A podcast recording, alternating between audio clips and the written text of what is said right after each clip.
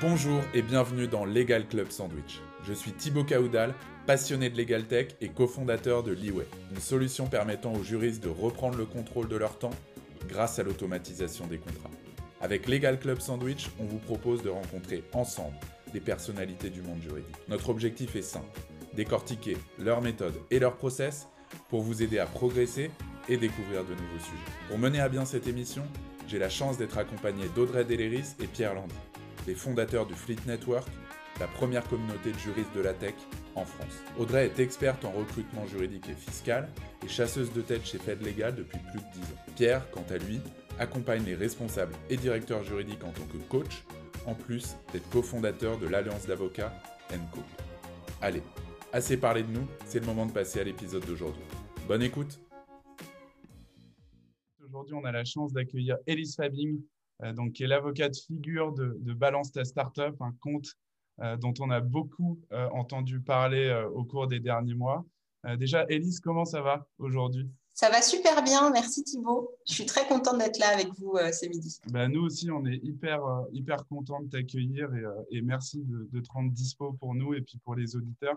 Peut-être que tu peux commencer par te présenter, dire un mot sur toi et ton parcours avant qu'on rentre dans les questions. Oui, alors je suis avocate au barreau de, Paris, comme Pierre, euh, depuis euh, un peu plus de dix ans maintenant. Euh, j'ai fondé mon cabinet il y a deux ans et demi qui s'appelle Alchemist Avocat. Alors, on a fait une legal tech aussi et on s'intéresse beaucoup à l'accès au droit et nous sommes devenus des intervenantes avec mes collaboratrices sur les comptes Balance ton agency d'abord, puis sur Balance ta startup. Euh, on fait des lives euh, chaque semaine pour faire de l'accès au droit euh, pour les salariés. On est vraiment positionné en défense des salariés. Et c'est vrai que moi, j'accompagne essentiellement des cadres dirigeants dans leur négociation de départ. Et euh, je me suis rendu compte au cours de, ma carrière que, j'étais hallucinée de voir à quel point euh, ils n'étaient pas préparés à, ça au départ et euh, ils ne savaient pas du tout comment constituer un dossier. Et bon, bah, moi, j'ai beaucoup de DRH comme client, donc c'était d'autant plus frappant. Et donc, mon obsession, ça a été de rendre ce savoir accessible et les lives sur Balance ta startup et Balance ton agency, c'était une force de frappe énorme. Donc, on a ça a, eu, beaucoup de succès. On a réussi à faire, à essayer de faire un truc assez cool et euh, très accessible, euh, vraiment euh, beaucoup de, vulgarisation du, droit. Et chaque semaine, j'hallucinais de voir de plus en plus de monde et puis surtout les mêmes qui revenaient. Je me disais qu'ils étaient un peu maso de venir écouter les lives d'accès au droit du travail. Mais ça montre vraiment qu'il y a un gros besoin d'information sur ces sujets-là. Et c'est bien de rappeler en effet que tu n'es pas voilà, fondatrice de ces comptes, mais que tu es devenue euh, une des, une des figures. C'est ça, tout à fait. Moi, je n'ai rien à voir avec les comptes. Je ne fais que de l'accès au droit. J'y suis invitée euh, et, euh, et c'est tout. Après, je, évidemment, je, je, défends le mouvement et l'utilité de ces comptes. Et justement, est-ce que tu peux nous présenter un petit peu ce que sont les comptes Balance ta startup et, et Balance ton agency? Nous, euh, oui, alors bien, on en a entendu parler, mais il y a pas mal de gens, je pense, qui savent pas trop de quoi on parle. Est-ce qu'on peut mettre un peu de contexte, tu vois, avant de rentrer dans le détail? Bien sûr, bah, ce sont des comptes, euh, des comptes Instagram qui, euh, qui libère la parole des salariés, donc euh, qui se positionne en bande passante avec la diffusion de témoignages euh, négatifs et positifs de victimes de violences au travail sur le monde du travail dans ces deux secteurs d'activité, donc la communication pour Balance ton agency et les startups pour Balance ta startup. Voilà. Et donc, c'est vrai que le principe n'est pas nouveau parce que, tu vois, il y avait Glassdoor qui existait déjà, qui est un site sur lequel tu peux noter ton entreprise. Mais ce, qui, ça a fait beaucoup de bruit et ça, ça enfin, la grosse victoire de ces comptes-là, pour moi, c'est que ça a sensibilisé à la fois les entreprises, mais aussi l'opinion publique sur les violences au travail qui, sont un vrai fléau, puisqu'on a quand même 30% euh, des, salariés en France qui s'estiment être victimes de harcèlement moral. Donc, ça fait 8 millions de personnes, ce qui est dingue quand on, quand on regarde les chiffres. Donc, ça, a permis vraiment cette sensibilisation-là parce que c'est devenu assez viral. Je crois que Balance ta Startup, il y a 250 euh, 000 abonnés. Euh, Balance ton Agency, je ne sais plus. Hein, moi, quand j'ai commencé, il n'y avait, pas beaucoup d'abonnés, donc j'ai suivi, mais je crois que ça a dépassé les 70 000, 80 000. C'est peut-être à 100, je ne sais pas. Je n'ai pas regardé. mais c'est la viralité qui a été nouvelle. Et puis, le fait que ça ait suscité des réactions aussi fortes euh, de la part de la presse, mais aussi des entreprises et des syndicats, même euh, employeurs, puisque euh, le syndicat des, agences de communication, la ACC, à la suite des révélations Balance ton agency, a quand même mis en place des actions avec l'association féministe et Lyon notamment pour améliorer les conditions de travail des salariés dans ces secteurs d'activité. Et c'est complètement inédit. Euh, euh, moi, je, fais du droit du travail depuis longtemps, de voir un syndicat employeur qui s'empare euh, de ce sujet-là à la suite de révélations comme celle-ci. Et comment tu t'es... Ah, Vas-y, vas-y Pierre. Non, parce que ça m'intrigue parce que il y a ces comptes sur Instagram, il y en a beaucoup, hein, ça part un peu dans tous les sens. Et comment tu t'es retrouvée, toi, Elise, en contact avec, avec ces comptes?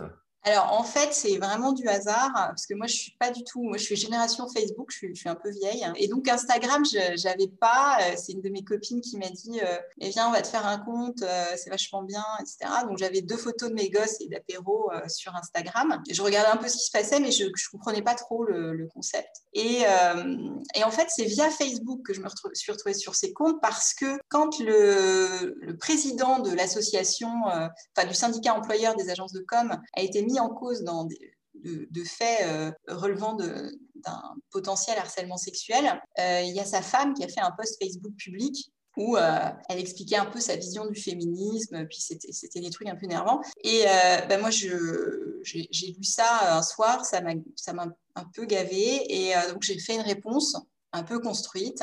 Et en fait, cette réponse a fait un, un buzz, un petit buzz, euh, pareil, alors je ne connais rien en réseaux sociaux, mais voilà. Et cette réponse s'est retrouvée sur Balance ton agency.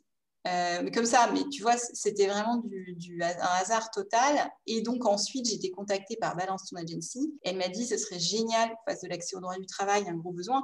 Euh, et comme moi, l'accès au droit, c'est mon obsession depuis toujours, euh, je me suis dit, OK, alors on a essayé plusieurs formats. Moi, je n'avais pas d'idée. Hein, euh, et puis, c'est elle qui finalement m'a dit le live. Je ne sais pas ce que c'était. Au début, c'était hyper stressant. Et on s'est retrouvé à faire ça avec un téléphone posé. Parce que Instagram, tu ne peux pas le faire sur ton ordi. Tu es obligé d'être avec ton téléphone comme ça.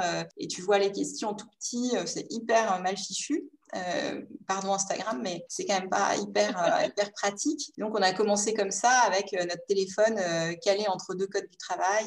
tu vois, c'était vraiment, vraiment un hasard. Et en fait, ça, ça a beaucoup plu. On est vite arrivé à 70 000, 80 000 vues avec des gens qui en redemandaient encore, encore et encore. et une petite communauté de fidèles qui, qui nous suivait chaque semaine. Donc on a continué. Voilà, c'est vraiment un, pur, un pur hasard. Oui, mais souvent le hasard fait bien les choses, comme on dit. Et moi, je pense qu'il n'y a pas de, hasard sur ce truc-là. Et c'est normal que, que, tu sois euh, retrouvé dans cette aventure. Il n'y a, pas de hasard. Thibaut, pardon, excuse-moi, je, te voyais, je, t'ai coupé tout à l'heure. Euh. Non, aucun problème, aucun problème. Euh, pourquoi tu penses que c'était vraiment nécessaire de, de créer ces comptes-là, notamment dans ces, ces, deux environnements, ces deux industries un peu qui sont les agences et puis les, les startups? Et d'ailleurs, je vois juste quelqu'un, c'est Cécile qui dit il y a aussi balance ton câble pour les cabinets d'avocats. Oui, bien sûr. Il y en a un troisième. Tu es dessus, ça y est? Non, alors je, suis. Non, non, non, pas du tout. Ça devient compliqué là. Pas du tout. Non, pas compliqué parce que moi, je, je, soutiens le mouvement aussi euh, au sein de notre profession parce que je, je sais qu'il y a énormément d'abus et je suis régulièrement contactée par de jeunes avocats euh, qui, euh, qui sont à la fois complètement paumés dans notre, dans, notre métier qui est dur et qui subissent des abus hallucinants. Et c'est d'ailleurs, je vais rebondir là-dessus, ce qui est très intéressant, c'est que j'ai récemment fait pour un cabinet d'avocats des sessions d'équipe de, de, se comprendre, de s'écouter, de se parler, etc. mais dans un cabinet d'avocat, je ne l'avais jamais fait. Moi, je le fais tout le temps dans des directions juridiques qui sont beaucoup plus ouvertes à ce genre de choses. Le partenaire en question, euh, euh, me connaissant bien, m'a dit, écoute, je te suis. Bon, je ne suis pas du tout convaincu, mais je te suis. Et en fait, il y a eu des trucs qui se sont passés dans ce meeting, de machin. Il est sorti là, il m'a dit, mais pourquoi est-ce qu'on ne fait pas ça? Pourquoi c'est dans les cabinets, on ne fait pas plus ça? Et c'est vrai qu'il y a aussi un truc, euh, pour revenir sur ce que dit Cécile, qui à mon avis encore un peu différent dans notre profession, je ne sais pas si tu es d'accord, Élise, c'est qu'il y a ce côté euh, quand on veut juste essayer de, de, faire un séminaire, de se parler, de s'écouter, ça paraît genre, euh, yeah, what the fuck, c'est, pas, c'est quoi ces trucs de. Tu vois ce que je veux dire? C'est, On ne s'écoute pas. Donc, il y a en plus un truc un peu différent, je trouve, dans l'impression d'avocat que, que, dans les startups. Donc, je te suis sur. Euh, enfin, voilà. Ah oui, oui, mais c'est, des secteurs d'activité. Alors, pour rebondir sur la, question de Thibault, alors, moi, enfin, je, suis avocate côté salarié depuis 10 ans et je, pense qu'il n'y a pas de. Enfin, les violences au travail, c'est multisectoriel. J'en, vois partout et, et D'ailleurs, souvent, c'est un problème de micromanagement. Euh, c'est pas forcément. Alors, il y a aussi du harcèlement systémique hein, dans certaines entreprises, mais euh, parfois c'est euh, une personne qui pose problème. Et, euh, ce qui va être intéressant, c'est de voir comment l'entreprise va réagir face à, ce problème posé par cette personne et les process qu'elle va mettre en place pour, régler le problème. Mais dans les startups et dans les agences de com, ce que j'ai pu constater, c'est quand même qu'il il y a un gros manque d'encadrement juridique sur le droit du travail. Pas grand-chose qui est fait. C'est un peu le, la cinquième roue du carrosse droit du travail. On se lance, on est tout feu tout flamme, ce sont des milieux assez jeunes avec euh, pas mal de gens euh, inexpérimentés qui n'ont parfois jamais eu à manager, euh, ni c'est aussi parfois la, première boîte de, des fondateurs. Et donc le droit du travail, on verra ça plus tard. C'est un peu ça. Et il y a aussi, on demande souvent aux salariés un engagement total parce que c'est un peu paillette, on demande une adhésion au projet. Et il y a aussi ce truc de un peu de management horizontal vous voyez un fondateur, mais on est tellement proche en âge et puis on est tous engagés très fort euh, autour du projet. C'est un peu pareil dans la com. On est tous copains. Euh, la vie tourne autour euh, de la startup qui grossit, sauf que les fondateurs, ils créent leurs propres valeurs. Ils vont parfois revendre quand ça marche, etc. Le salarié, lui, reste salarié. Et, et donc, il y a, y a une, une fausse horizontalité dans les rapports. Et quand ça se passe mal, eh bien, euh, c'est un drame à la fois professionnel, mais aussi personnel. Et c'est pour ça que ça peut être euh, assez intense. en tout cas, c'est ce que j'ai pu observer. Et dans la com, c'est la même chose. Et euh, dans les cabinets d'avocats, je ne t'en parle même pas. Est-ce que tu penses qu'il y a des choses qu'on peut mettre en place aussi pour accompagner? Tu vois, je me retrouve pas mal dans ce que tu dis aussi. Je suis fondateur d'une, d'une start-up, c'est ma première boîte et tout. Bon, pour l'instant, on n'est pas des dizaines et des dizaines, donc on n'a pas encore ces sujets-là, mais on les aura, j'espère, un jour. Uh-huh. Euh, est-ce que toi aussi, tu penses qu'il y a des choses qui peuvent être faites pour accompagner les fondateurs de start-up à faire les choses de, la meilleure manière possible? Bien sûr, moi j'en ai pas, j'ai plusieurs fondateurs de start-up ou, euh, RH euh, qui regardent mes lives. Donc tu peux regarder mes lives, tu vois. Ils sont en replay sur Instagram, sur les comptes Balance ton agency, Balance ta start-up, donc n'hésite pas. Euh, même si moi mon angle c'est évidemment la défense des salariés, mais c'est toujours utile aussi de l'autre côté. Mais évidemment c'est savoir réagir, c'est prendre au sérieux, c'est toujours susciter les cris et des deux côtés, hein, c'est ultra important. Et il n'y a rien de pire, en fait, qu'un employeur qui n'écoute pas. Et ça, c'est malheureusement fréquent. C'est l'inertie face à ces sujets.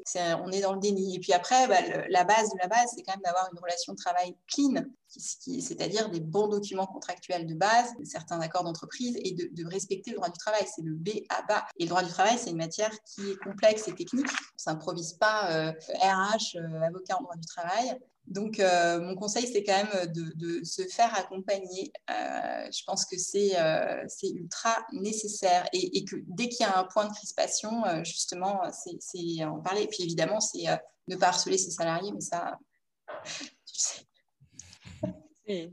C'est du bon sens aussi, du coup. Mais tu vois, le, harcèlement, c'est aussi une question de ressenti. Et euh, c'est à l'entreprise de, s'adapter au ressenti du salarié parce qu'il a une obligation de protéger la santé la sécurité de ses salariés.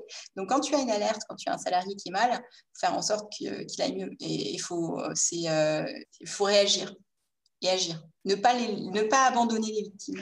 Toi, justement, euh, pour avoir aussi le, point de vue de, Pierre, qui a, été directeur juridique dans des boîtes euh, tech, donc dans des, startups, même plutôt des scale-up. Euh, d'ailleurs, est-ce que toi, tu as mis des trucs en place, euh, Pierre, pour bah, prévenir un peu ces, risques-là? Bah, En fait, je suis tellement aligné avec Elise sur le sujet que moi, lorsque je suis arrivé chez Ledger, donc il y avait, je crois, 40, 50 personnes. Enfin, c'était vraiment pas beaucoup. J'étais le premier directeur juridique, mais Pascal euh, Gauthier, qui est donc euh, maintenant, qui était président à l'époque et maintenant le CEO, euh, dès le début, parce que c'était d'ailleurs assez rare dans les startups, mais Pascal a une vision qui est excessivement claire, c'est que les fonctions de support sont essentielles à la croissance d'une startup et que si on ne fait pas les choses bien dès le début, on sera rattrapé plus tard dans les investissements, dans les, par les investisseurs, dans les, dans, les covenants, dans les garanties, etc. Donc moi, j'avais donc une mission de, régler un certain nombre de problèmes, mais surtout de faire ce qu'il fallait faire. Et je lui ai dit, si on va être 200, et on a été 200, ils sont maintenant 300, si on va être 200, il est hors de question, et je sais que c'est un peu controversial parce que beaucoup de directeurs juridiques ne comprennent pas ce point-là, il est hors de question qu'on ne commence pas en ayant un juriste droit du travail. C'est trop important, il y a trop de dangers, il y a trop de problèmes, il y a trop de tout ce que dit Elise. Donc moi, j'ai pris un juriste du droit du travail dans mon équipe dès le début. Premier truc qu'on a fait, euh, le temps de travail, qui est le problème sur lequel les startups ne, ne, travaillent pas. Donc revoir l'accord du temps de travail. Euh,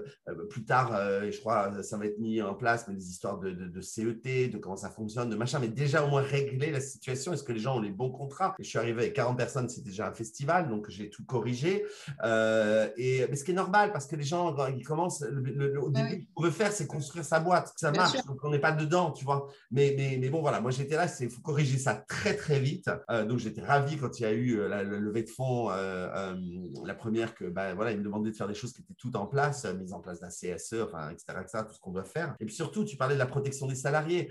nous, chez Ledger, il n'y a pas que des gens derrière un ordinateur, il y a des gens qui, il y avait des entrepôts, une usine, des gens qui, qui mettent en place des choses dans des boîtes. Donc je suis allé visiter, j'ai vu, voilà, je me rappelle, j'ai vu des câbles, tout ça. Je me suis dit, OK, immédiatement, il y a des choses tellement pratiques à faire. Vous faites appel à des organismes qui font un audit des risques au travail. Ils vous donnent le document, il y a des photos, c'est extraordinaire. Et après, tu prends le truc, tu mets que tu travailles avec Facilities et tu coches les trucs les uns après les autres et tu les règles. c'est pour les trucs très pragmatiques sur les risques euh, vraiment qui peuvent arriver aux gens. Et sur les risques vise et lise, mais euh, je veux dire, quand on est dans le temps de travail, il y a notamment deux, au moins deux rendez-vous par an euh, entre le collaborateur et le, son manager pour discuter euh, du temps de travail, bien sûr, mais de l'équilibre vie privée, euh, vie professionnelle. Mais faites ça. Rien qu'avec ça, on va identifier. Si les gens ne se parlent pas, et on en revient à la base, euh, on arrive à tous les problèmes que, que, que, que Elise. Donc, pour moi, c'est un, mettre en place ce qu'il faut faire d'un point de vue juridique, et deux, parlez-vous, people. C'est sur les startups.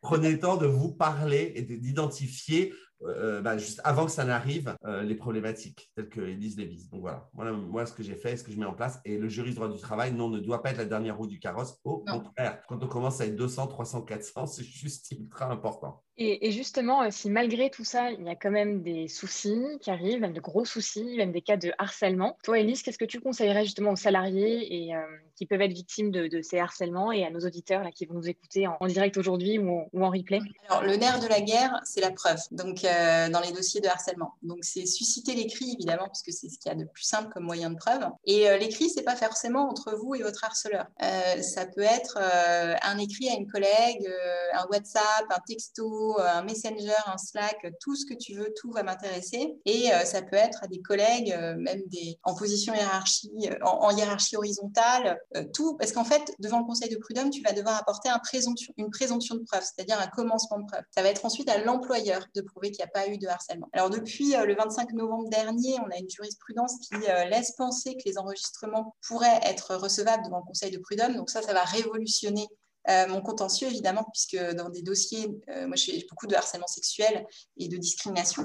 Euh, et là, c'est rare qu'on ait énormément d'écrits, même si, si vous avez suivi un peu la presse dans le dossier Brax, on avait un certain nombre d'écrits hallucinants. Mais c'est rare. Et, ça, c'est quelque chose qui va sans doute modifier vraiment en, profondeur le contentieux prud'homal. Et après, c'est aussi ne pas hésiter à aller sur le volet médical c'est-à-dire déclarer le caractère professionnel d'un syndrome dépressif euh, anxio-réactionnel, parce qu'il n'y euh, a pas de raison.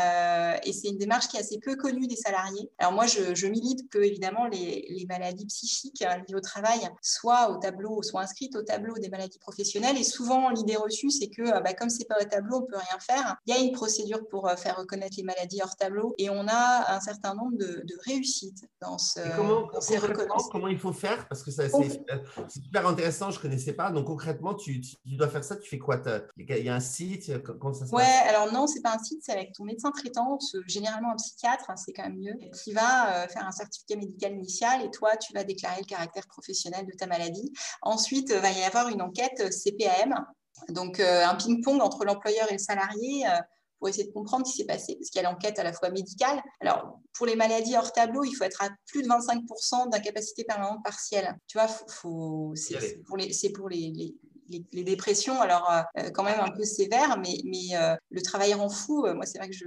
vois des gens qui sont dans un état complètement dingue et il ne faut pas hésiter à aller sur ce terrain-là parce que tu peux après obtenir une rente à vie aussi, ta retraite à taux plein à 60 ans. Donc ça peut être, ça peut être assez, assez intéressant. Surtout, tu vois, moi, je pense à des clients qui, j'ai beaucoup de clients qui ont 56, 57 ans et qui se retrouvent virés, cramés, qui avaient des postes à très haute responsabilité et tu vois, qui vont avoir du mal à rebondir sur le marché de l'emploi. et la retraite est quand même loin. Pôle emploi les accompagnera pas jusqu'à la retraite, parce que grosso modo, si tu te fais virer avant 61 ans, c'est la cata. après 61, ça va, puisque Pôle emploi prend le relais jusqu'à la retraite à tout plein. Pour l'instant, on verra un peu comment évolue Pôle emploi. Mais, mais à date, c'est comme ça que ça se passe. Et donc, euh, donc cette procédure-là, après, euh, ça, donc il y a cette enquête administrative, tout est dématérialisé, c'est sur une plateforme. Alors, tu vois, le médecin conseil aussi, tu lui apportes tes pièces médicales. Ça se prépare, hein, il faut quand même que ton médecin ait fait euh, une lettre, etc., explique tes symptômes.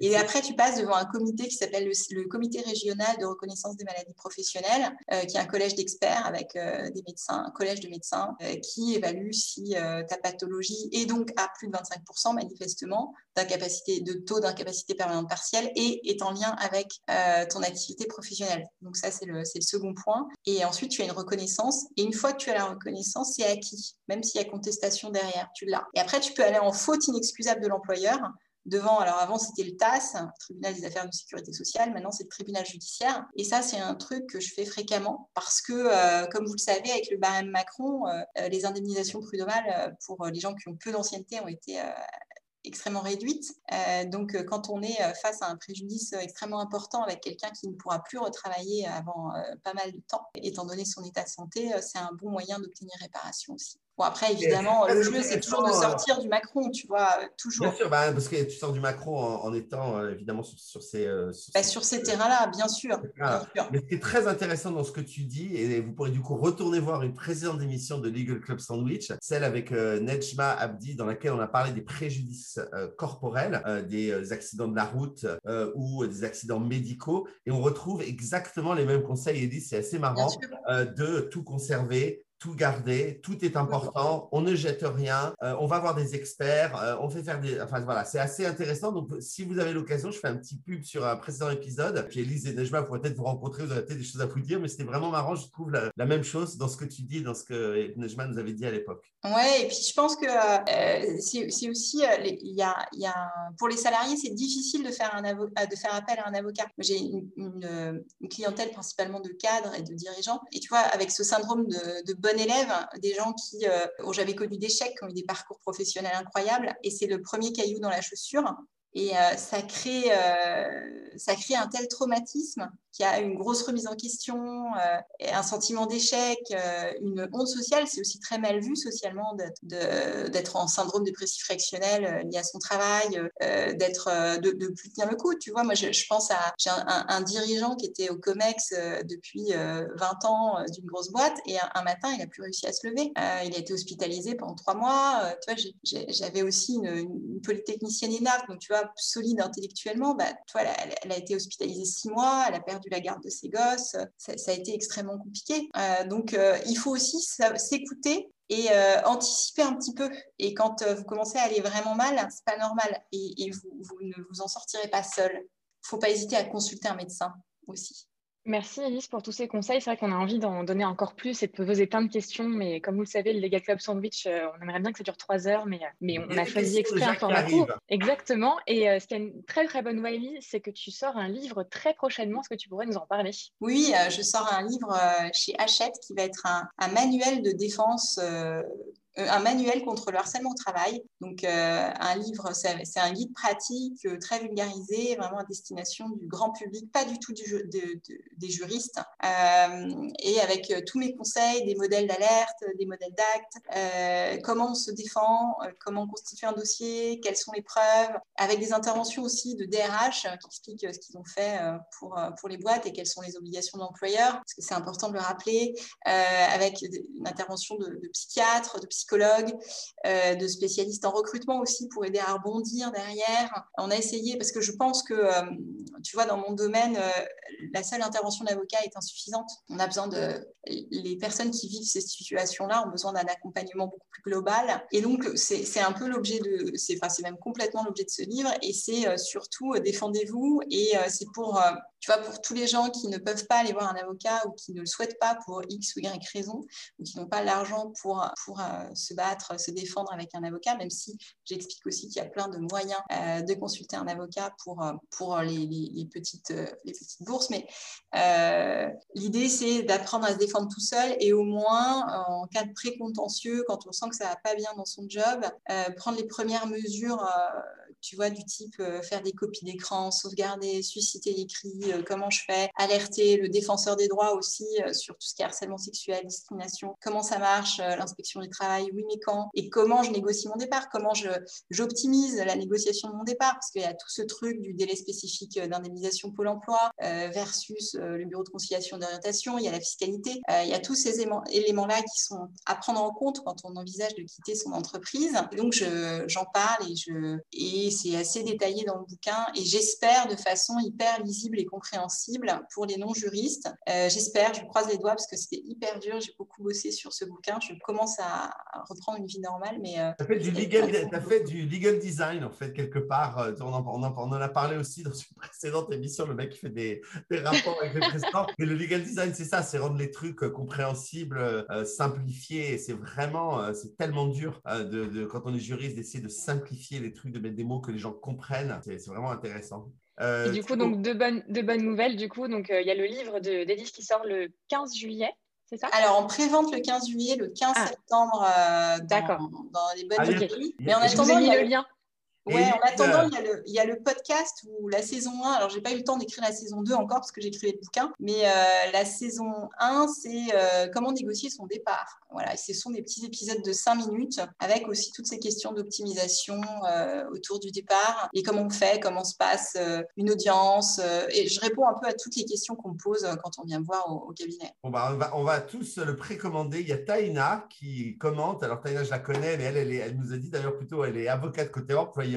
Peut-être qu'un jour, vous retrouvez l'une face à l'autre. Mais en tout cas, elle te dit vachement bien l'idée de ce bouquin, bien vu, consoeur. Bah, euh, C'était pas mon idée. Donc, euh, Mais c'est vrai que l'éditrice qui a eu l'idée a eu une très bonne idée, je pense. Au début, je n'étais pas euh, super motivée parce que ça prend un temps de dingue. Et en fait, c'est très, très pénible d'écrire un livre. Euh, mais maintenant, je suis hyper heureuse de l'avoir fait. C'était une sacrée aventure et euh, j'espère que ça va, être, ça va vraiment servir au plus grand nombre de salariés. Et, on a Émilie qui te dit merci infiniment, Élise, et toute l'équipe de traiter à cœur ouvert ce sujet qui me touche de si près. Moi, on suis presque à deux ans de convalescence post-burnout. Donc voilà, on eh ben, J'espère, j'espère, Émilie, tu as déclaré le caractère professionnel de ta maladie et que tu te bats alors, euh, bon, on va peut-être passer aux, chroniques. Je vois, il y a plein de questions, euh, Élise. Donc, euh, tu peux commencer à les lire, à y réfléchir. Pendant Alors, que et moi, on va, y revenir dans un instant. je suis super nulle, je ne les vois même pas, les questions. Mais je vais Alors, en bas, il y a après, pas de souci. On va, on va te les envoyer, t'inquiète pas, dans le chat. En attendant, voilà le jingle d'Audrey. C'est parti, les amis. Get the fever.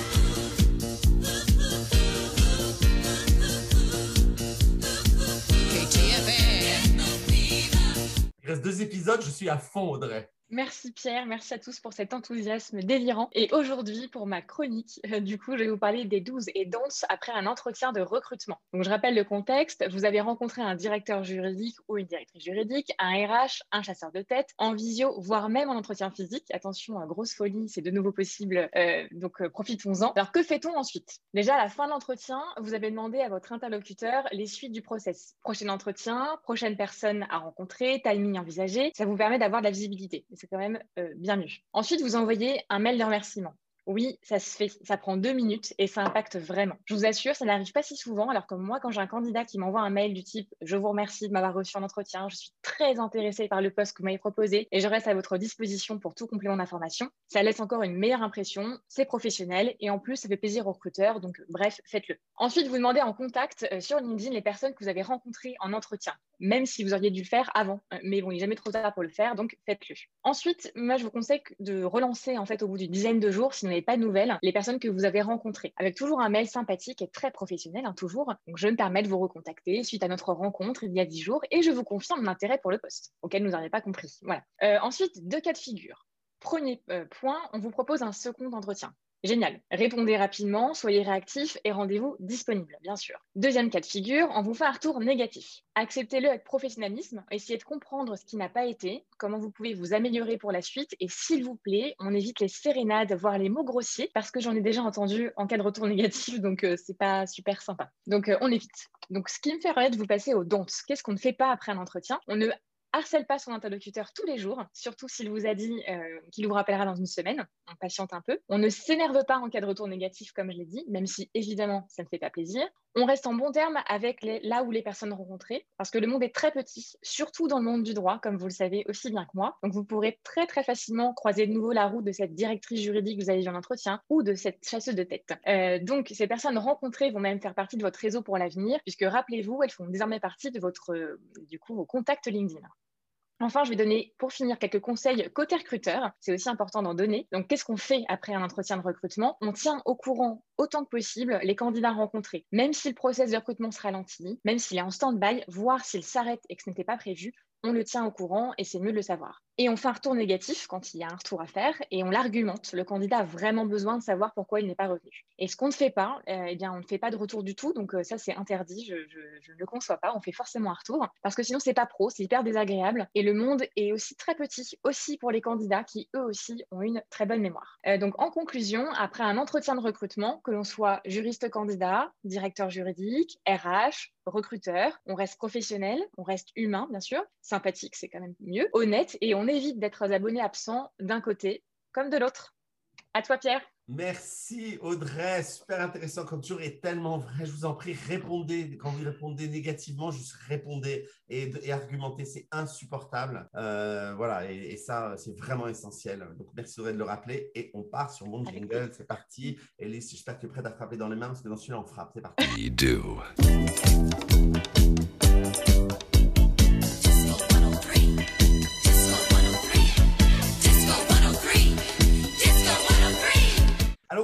Je vais vous parler du syndrome de l'imposteur. Euh, euh, un syndrome qui m'affecte d'ailleurs euh, totalement, enfin qui m'a beaucoup affecté dans ma carrière. Ça va mieux maintenant, je me suis soigné. Mais en fait, c'est le sentiment, le syndrome de l'imposteur, de ne pas être à notre place. C'est l'impression que tôt ou tard, le monde va se rendre compte à quel point vous êtes en fait nul. C'est-à-dire que même quand on réussit, quand on a le syndrome de l'imposteur, on va minimiser cette réussite. Par exemple, on, va faire la tâche avec à plusieurs, histoire de pouvoir dire que c'est les autres qui n'ont pas fait grand-chose. Et on, on va se demander euh, pourquoi on a accepté ce job, euh, on a de l'anxiété, on a de culpabilité. En fait, il y a des études qui montrent qu'il y aurait 70% de la population qui aurait déjà souffert à un moment du fameux syndrome de l'imposteur. Donc, vous n'êtes pas seul et surtout, euh, eh bien, il existe des clés pour s'en sortir et, et, on va revenir dessus dans, dans un instant. Donc, en fait, tout vient, euh, avec le syndrome de l'imposteur, de euh, sa, euh, la difficulté à reconnaître sa vraie valeur professionnelle. et ça se joue généralement, le syndrome de l'imposteur, dans la sphère professionnelle, un petit peu moins dans la sphère privée d'ailleurs. Et, ce syndrome vous pousse à toujours devenir meilleur. Et, alors ça, c'est un avantage en même temps parce que on est toujours en train de se pousser, mais en même temps, c'est un poids énorme parce que vous êtes constamment en train de vous dire je n'y arriverai jamais. et, c'est absolument absurde. On vous donne une promotion et vous dites pourquoi est-ce qu'on me donne une promotion? Enfin, je l'ai tellement eu et je, vous assure, vous ne croirez pas, mais j'ai terminé leader de l'année chez Yahoo avec un beau prix par Marissa Meyer et machin. Et quand je tenais trucs, j'étais pourquoi moi euh, Donc, c'est absurde. Et bon, au bout d'un moment, il faut arriver à s'en convaincre et se dire, euh, OK, il n'y a pas que la chance, euh, il n'y a pas, voilà, que, que tous les gens autour de moi sont nuls, ils ne sont pas capables de reconnaître ce qui se passe. Il faut un petit peu essayer d'accepter. Alors, justement, comment en faire et comment on se libère de ce syndrome? Alors, d'après, le premier truc que je peux vous donner, bah, c'est accepter les compliments. Quand on souffre du, syndrome, on va du mal à accepter l'évaluation annuelle où on vous dit que vous êtes génial et qu'il y a plein de trucs à faire et que c'est tout ce qui va bien, c'est les trois quarts du truc, il y a juste un petit commentaire et, vous allez vous concentrer sur le petit commentaire. On en est déjà revenu, c'est un peu la même chose qu'avec les forces. Quand euh, les, parents trouvaient un, bulletin de notes euh, et, où il y avait 600 maths et passaient la soirée dessus alors qu'il y avait 18 partout dans toutes les autres matières. Donc, on apprend à dire merci. On peut même se lister tous les compliments qu'on vous a faits euh, et, voilà, et on ne les conteste pas. On ne dit pas mettre ça pour être gentil. Non, c'est fondé. OK? On est dans le domaine du travail. Et puis, deuxième euh, chose que vous pouvez faire, c'est lister vos compétences, vos aptitudes. Alors là, on en revient dans l'épisode où j'ai parlé des forces. On pourra peut-être le remettre si on le retrouve. Je ne sais pas si, tu dans lequel c'était euh, euh, Audrey. Mais en tout cas, euh, connaissez vos forces. On en, a, ben, on en a parlé la dernière fois. Donc c'est très facile. C'est l'épisode de la dernière fois.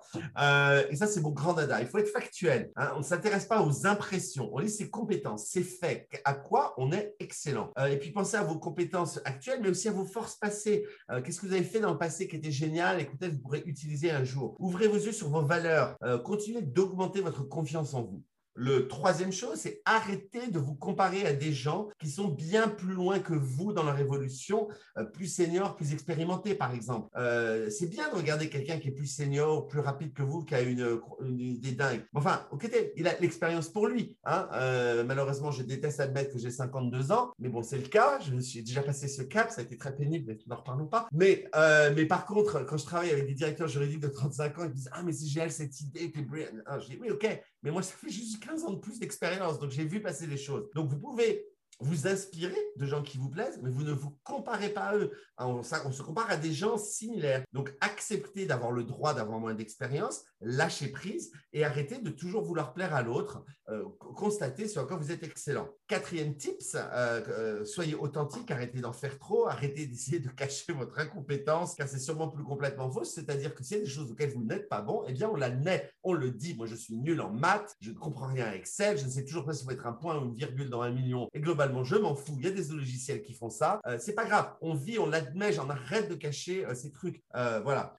il y a plein de choses où moi, je sais que je suis un stratège juridique parce que j'ai beaucoup travaillé avec des équipes dans plein de pays très high level. J'étais pas dans le détail. J'engageais toujours, et je l'avais dit en allant chez Ledger, des gens bien plus intelligents que moi et bien plus seniors et techniques. Ce n'est pas grave. J'apportais d'autres choses. Sachez ce que vous êtes prêt à apporter. Et enfin, donc, sortez de la théorie, hein, passez à la pratique. Le syndrome de l'imposteur, c'est qu'une impression, c'est dans votre tête. Plus vous allez y penser, plus vous allez douter et moins vous allez pouvoir agir. Pour autant, quand vous allez travailler, vous allez vous y mettre, ben, vous y arrivez parfaitement. Hein. donc, vous allez voir les résultats. Donc, acceptez vos réussites. Ce n'est pas prétentieux, c'est factuel. Jouez dans votre domaine, utilisez vos forces, travaillez ce sur quoi vous êtes excellent. On retombe encore une fois dans mon dada et faites exactement ce que vous avez faire. Faites-le bien et vous verrez ce salon de l'imposteur, on va le faire disparaître.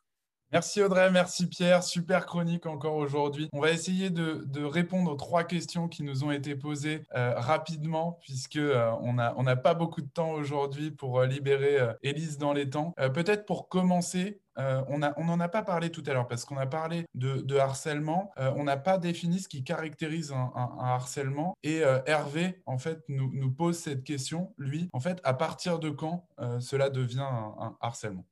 Et attention, Elise, tu es en mute. Euh, oui, alors, euh, pardon, ça devient un harcèlement en fait quand ça porte atteinte à ton intégrité, à, tes conditions de travail, à ta santé. Euh, donc, c'est une histoire de ressenti. Et je pense qu'il faut savoir s'écouter et se faire confiance sur son ressenti. Ok, donc ça c'est bon. Hervé, euh, d'ailleurs qu'on salue parce que Hervé il est souvent euh, parmi nous.